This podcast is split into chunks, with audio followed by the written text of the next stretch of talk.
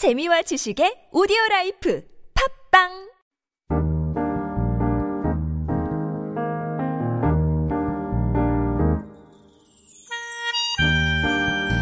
Language is considered a cultural, social, and psychological phenomenon. It's what makes us human.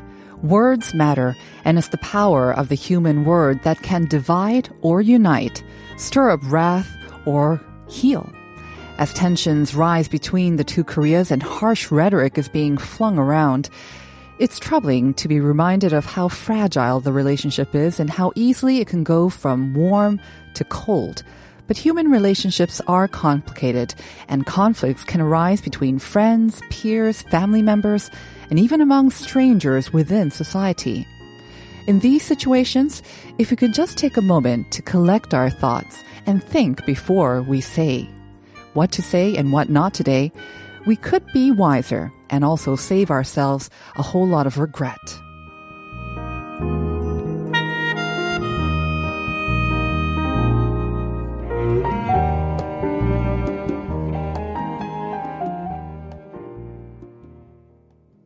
Welcome back to part two of Life Abroad on TBS EFM 101.3 in Seoul and surrounding areas. I'm your host, Na Young. Coming up next, we have All a Buzz. But before that, remember to send us your answers to today's question of the day, which is, is the tension between the two Koreas a concern for you? And how does this issue affect your image about South Korea? 2944 wrote in, I'm not worried about the current situation as there is a saying that barking dogs never bite. Well, I hope what you say is right and we hope that that saying is true as well. We also have a message from our listener 1111 or 7164 rather.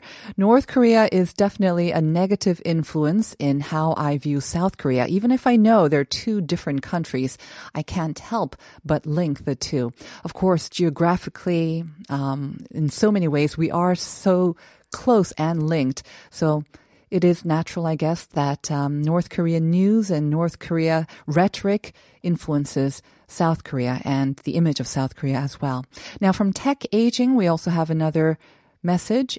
Humans talking from the government's middle and lower strata is more important.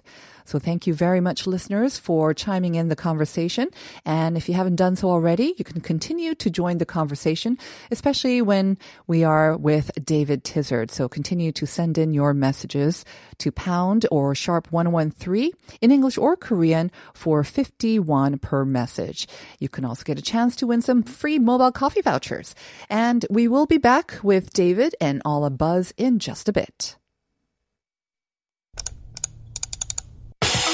We've got some breaking news to bring you. Parasite. Thank you. I, I will drink until next morning. Thank you. We are in the beginning of a mass extinction. 어린이 여러분, 청와대에 오신 걸 환영합니다. Those stories constantly remind us of our responsibility.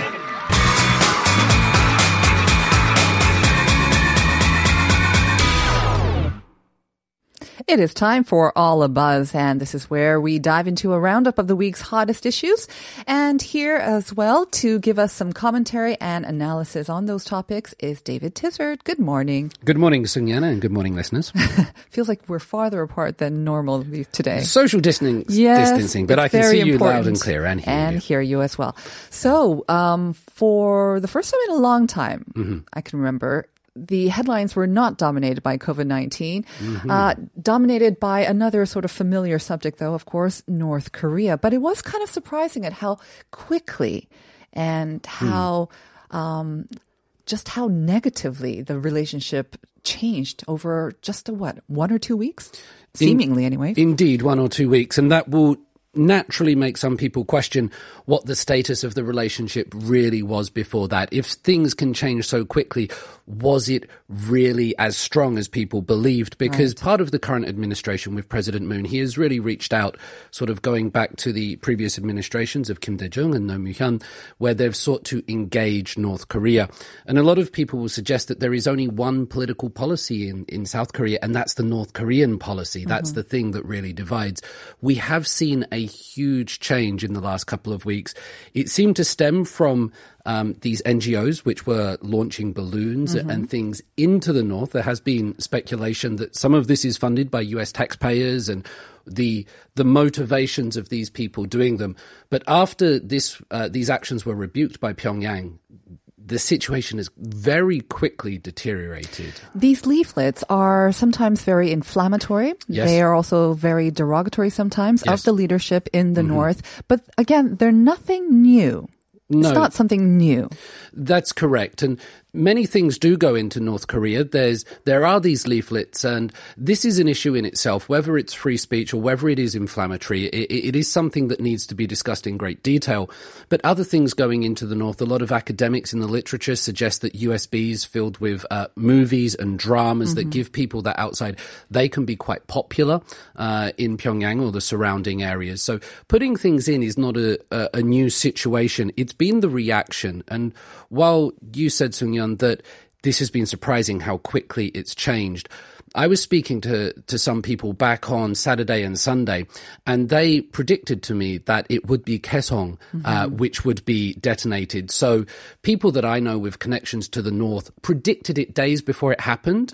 We, Did they predict it even before they the, the North threatened to blow it up? Because they carried it out, what, three days after threatening to do so? Yeah, before. So if it was known among some circles, um, I believe that it must have been known at the administrative, uh, government, presidential level as well. So while we, uh, the general public, might find it surprising, it seems that this has been carefully coordinated. It's symbolic.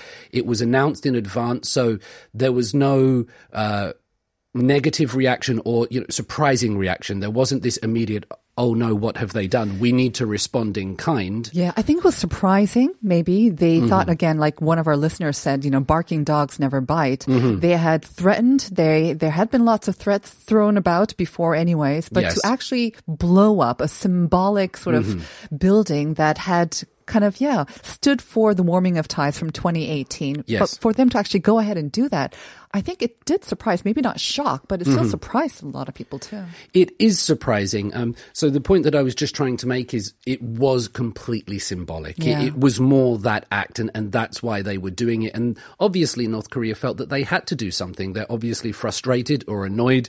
I think one of the more important questions is who was that act for? Was it an act directed at the citizens of North Korea themselves? Was it an act directed at the international community? Was it directed towards President Moon or perhaps the United States or, or more broadly the world? Who was it a symbolic act for? Because we're very quick to look at North Korea through, let's say, um, Eurocentric or Western centric eyes. This might have been a North Korean act for North Korean people to realize that something is happening domestically. Right. I mean, they're worried about propaganda leaflets from the South, but Mm-hmm. they are constantly um, sending out a barrage of propaganda messages. Yeah. Directed at their own people. I'm wondering what the people that you met on Saturday or Sunday said Mm-hmm. about this. What do what's their sort of take on this? The motivation for such actions. the motivation it really does differ but for them they just see a continuation of the playbook a lot of it is Right. they hark back to 2010 and there was uh, in march there was the sinking of the Cheonan which hasn't been uh, completely attributed to North Korea, but most analysts believe it was. We have the, the bombing of Yeonpyeong in November, which uh, North Korea did carry out, and that was done to signify this transfer of power from an ailing Kim Jong Il to the, the current chairman Kim Jong Un. So a lot of people are looking at that, that it's a demonstration of power when somebody rises up the ranks in that. Um, that government or Right. that regime in the Workers' Party, then they have to demonstrate strength. So it might be for internal restructuring of domestic politics. And of course, they are looking to Kim Yo Jong, the sister Mm-hmm. of Kim Jong Un, who has really stepped up um, her rhetoric not only against the South but against President Moon as well, who she met personally when she came to Pyeongchang as well. So that has been surprising. But um, yeah, like um, I know that tensions are rising already in Yeonpyeong-do. They are bracing themselves for a p- potential provocation. Mm-hmm. Yes. And the Cheonan, like you mentioned, I mean, most domestic and overseas experts all agree that it was Correct. the North um, action as well. But we have to talk about so what have Korea been doing and South Korea been doing in response? Well, the Unification Ministry minister Mm-hmm. Yes. has tendered his resignation. He has. And some people have said that the Unification Ministry or the Ministry of Unification has failed to find accurate ways or creative ways in which to get funding and economic support to the North because there are sanctions on North Korea and North Korea will be. Um, suffering from those. Those sanctions are from the United Nations Security Council. Mm-hmm. So while people might attribute the sanctions to the United States, that's from the United Nations Security Council, and there are five members on that. So that's not just one country leading that. The Unification Ministry, um, Kim Yeon-chul, as you said, has tendered his re- resignation. They're looking for ways around these sanctions. How can we get aid? How can we get support to these without being in breach of certain regulations? So and also maybe, um, you know, not going directly against Washington because mm-hmm. while the White House hasn't, um, or President Trump hasn't come out directly in response to this latest provocation by yeah. the North, they have mentioned that they're going to continue the sanctions for another year, I believe, against the North as well. So that's kind of their response. Well, that seems to be the way. It, to be part of the international community, there are uh, obviously rights that you have, but responsibilities to be upheld and, and, and, certain things. President Trump's response will be interesting. There is an election coming up in November. Uh, I think it would be fair to say that his responses are sometimes erratic. They go from great love and affection to bellicose rhetoric very quickly, often mm-hmm. through the medium of Twitter. So that is certainly something to keep an eye out for, I would suggest. I just want to quickly go back to Kim Yo Jong, as, mm-hmm. as you mentioned her, and there is a lot of talk that they might be positioning her for a more powerful role in Pyongyang. It's it's very interesting her image online because a lot of people she's been stand if you know this word. We we have it in k-pop where people look up to her. They've sort of taken her into an idol this feminine figure of the north korean regime. And and lots of uh, i know it's rather surprising. In korea in in the south you mean internationally. Oh, okay. internationally. But in the South as well, we sort of get this very negative response. Oh, maybe uh, Chairman Kim Jong Un was mm-hmm. the good one, and now Kim Yo Jong is the one going against it. So it's kind of hard to parse those two mm. uh, differences in their personalities. All right, and of course, yes, as you mentioned, President Trump. Um, still, we're looking for a response, but as you say, he is probably more preoccupied with re-election. Yes, and uh, maybe doesn't want to come out either way too strongly because we just don't know how Pyongyang's going to react as well. Well, one of the things that will garner public support is a show of force. We've seen the United States do this in the past when ailing presidents or they're looking for publicity, That's they need true. to unite. Mm-hmm. You find an other, you find an external enemy, and, mm-hmm. and, the United States doesn't have an external enemy, and that might be why there's so much internal conflict mm. because they're not focused externally. If I could, I would just like to say that we had a comment from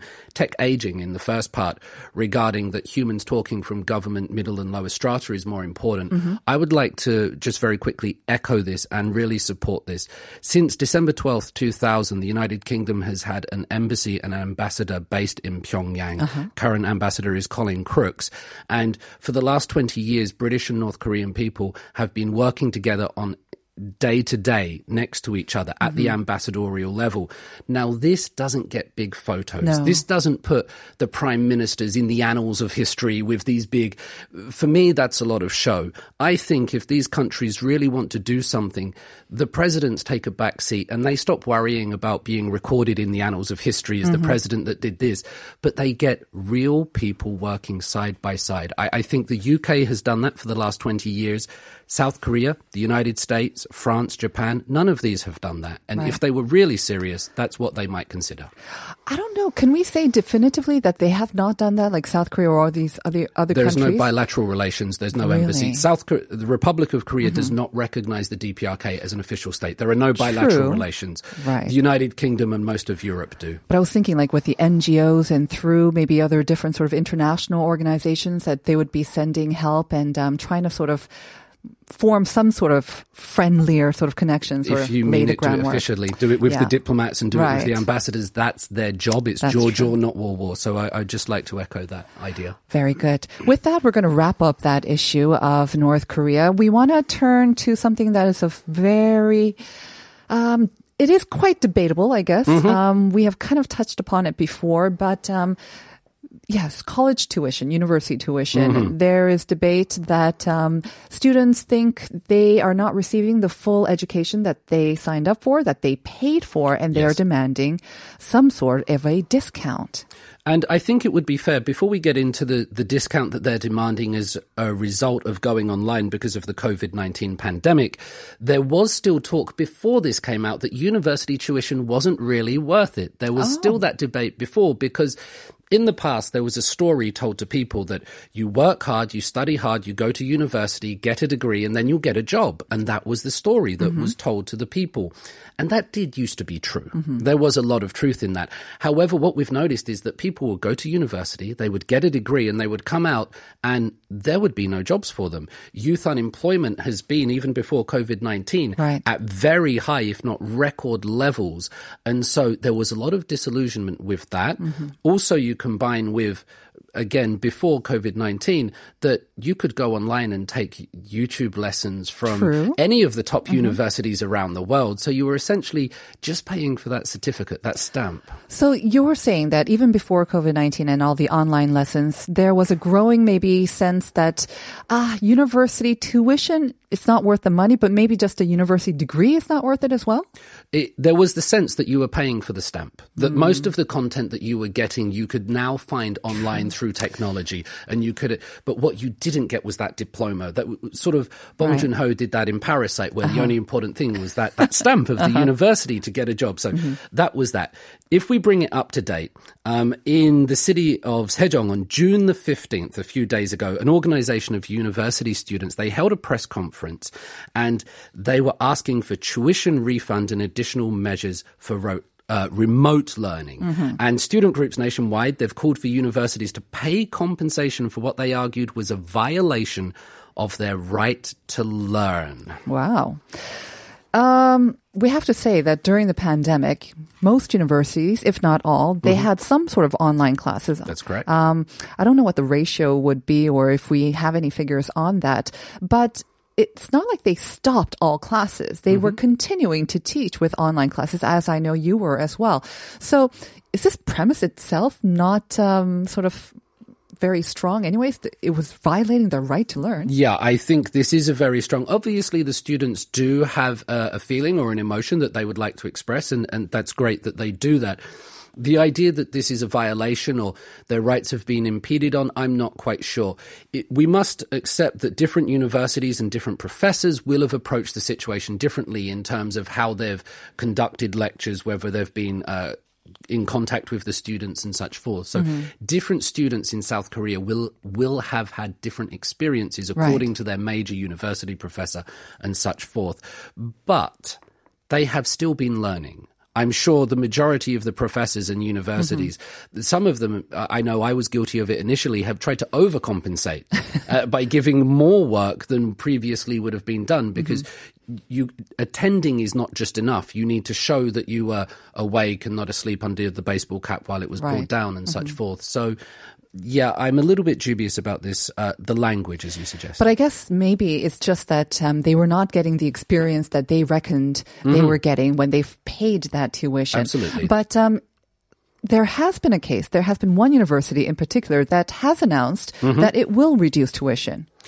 Yes, So, it's setting a precedent, I guess. It is Maybe? setting a precedent. Most universities have said that it's nearly impossible to do. The tuition has been paid, and that's what. And the universities have also had to pay for a lot of online systems and and things such as that. However, Seoul-based Konkuk University has announced plans for a tuition cut in the fall, in the mm-hmm. autumn. So they're going to reduce what students will have to pay. So it's it's not paying money back. It, mm-hmm. It's not giving compensation, but it's saying in the fall semester your tuition will be lowered. Whether that sets a precedent, I'm not sure, but uh, it, it's certainly good publicity for Konkuk University. Because I imagine a lot of universities will try to hold off on offering tuition cuts as much as possible. Universities are already struggling with uh, lower uh, student rates entering. With the demographics, we know that the uh, the birth rate is, is falling. So universities are in quite a bind at the moment, and that's why there was that conversation about tuition.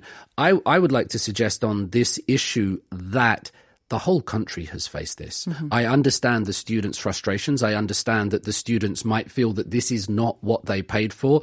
This has happened to 51 odd million people in South Korea and, And around, around the, the world. world. Mm-hmm. We've all had to make changes and we've all had to do this. We have to accept that some people have just had to stop work completely. Some industries, Mm-hmm. some businesses have completely shut down. The universities and the students, they've still had something to go with. Right. And while there are some instances like graduations which have been delayed Mm-hmm. and, and that's really unfortunate, in terms of one semester being online, I would suggest that we're all making sacrifices and maybe that is one sacrifice that they could consider. This seems like an issue that can't be easily resolved, and maybe um, they may need some mediation. I understand Mm-hmm. that the government will look into the matter. I'm not sure if they act as the complete mediary, but um, who knows? Maybe they can help with some suggestions. the latest government standards, uh, the latest government statement, I should say, from the uh, Education Ministry, Ministry says it is the schools, not the Education Ministry, that refund tuition or pay out scholarships. So they may review things, but in terms of mediation, it seems like private universities and private students, that Mm-hmm. might be their responsibility. All right.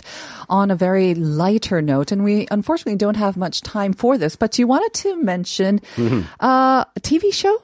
A TV show, yes. Uh, in Korean, Nolmyeon Mwohani. So this is translated uh, a couple of ways. How do you play or hang out with you? Uh, the famous entertainer Yoo Jae-suk, the grasshopper, who made his name on Muhandojeon, which was 2005 to 2018. Now, this was a show where Yoo Jae-suk is going around trying various things, playing drums, a trot singer, serving ramyeon and making fried chicken. But recently, he's had two huge stars on with him. Uh, Lee Hyori, uh, the huge pop star from, from back in Fin.K.L, mm-hmm. but yes, until now, and B. Or, yes, or rain. rain. Yes. Have you seen any of this shows? Well, yes, some of the shows, but more of the sort of memes, I guess, the small mm-hmm. clips that are floating around, yes. um, and especially 일일 일강 mm-hmm. or at least 이를 삼강. I've been doing that as well. Yeah, love it. And so what they're doing, Yoo Jae-suk, he's got together with these two pop stars, and they're they're trying to make a pop group essentially. Yes. They've they've all got their names. We have Yu Dragon, Linda G, and Bi Ryong, uh-huh. and they've formed a group which is a saxophone. Um, Saxuri. Saxuri. Yes. Yeah, yeah. It's, it's weird looking, the romanticized uh-huh. like uh-huh. that. Um, but what they're trying to do is to make some sort of entertaining, upbeat music, and they're going through this, doing personality tests and getting feedback from the audiences. It just seems to have come at the right time. While there's a lot of negative atmosphere out there with the uh, Nambuk Gwangye or inter-Korean relations and the COVID-19 ongoing pandemic, this seems to be something that not all of the nation, but a lot of the people are watching and saying, this is making me feel good. And what I've been surprised is because Lee Hyori and Rain, they are megastars, of course, Yes. major international stars as well. But they, their sort of prime time was like 10 or 20 years ago. But the fact that they have reconnected with this younger generation. Mm-hmm. Yeah. And I think the younger generation looks up to them because of their enduring sort of passion, their, their work ethics. Mm-hmm. Yes. And it's good to see that, um, in these sort of challenging times, as you say, they send out a good message, I think. They do, and because they're a little bit more mature, I'm sorry to say that about Hyori or Rain, but they're a little bit more comfortable in their skin. They're a little True. bit more comfortable to be themselves, and they speak their mind at times. And I think that's really important. Just very quickly, one thing is that Hyori, she performed um, a, a track called Downtown Baby, and they were all sort of singing bits of tracks. Now, this was a track from 2017 by the rapper Bloo. Since she performed a bit of that on the show, it soared to the top of all the online music charts. And even Bloo sort of came out and he said, Thank you to Queen E. Hyori for supporting his music. So, a past diva from 10 or 20 years ago is breathing new life into a new track. And if you haven't heard it, we are going to get a chance to hear it at the end of our show. And that will have to do it for today's All a Buzz, David. Thank you so much. I understand we won't be seeing you for three weeks, but we will see you after that. So, take care until then. And that's going to bring us to the end of today's edition of Life Abroad. The show is produced produced by Christina Sop with writing by Jennifer Chang. And follow us on Instagram. The handle is TBS underscore life abroad. As I mentioned once again, we're going to close things off with Bloo's Downtown Baby. Enjoy it and also enjoy Uncoded with Uncode. See you again tomorrow at 9 a.m. for more Life Abroad. No, no, no. downtown 너의 눈은 밤하늘의 별이야 매일마다 꾸고 싶은 꿈이야 Baby, without you, I can't do this. No, the.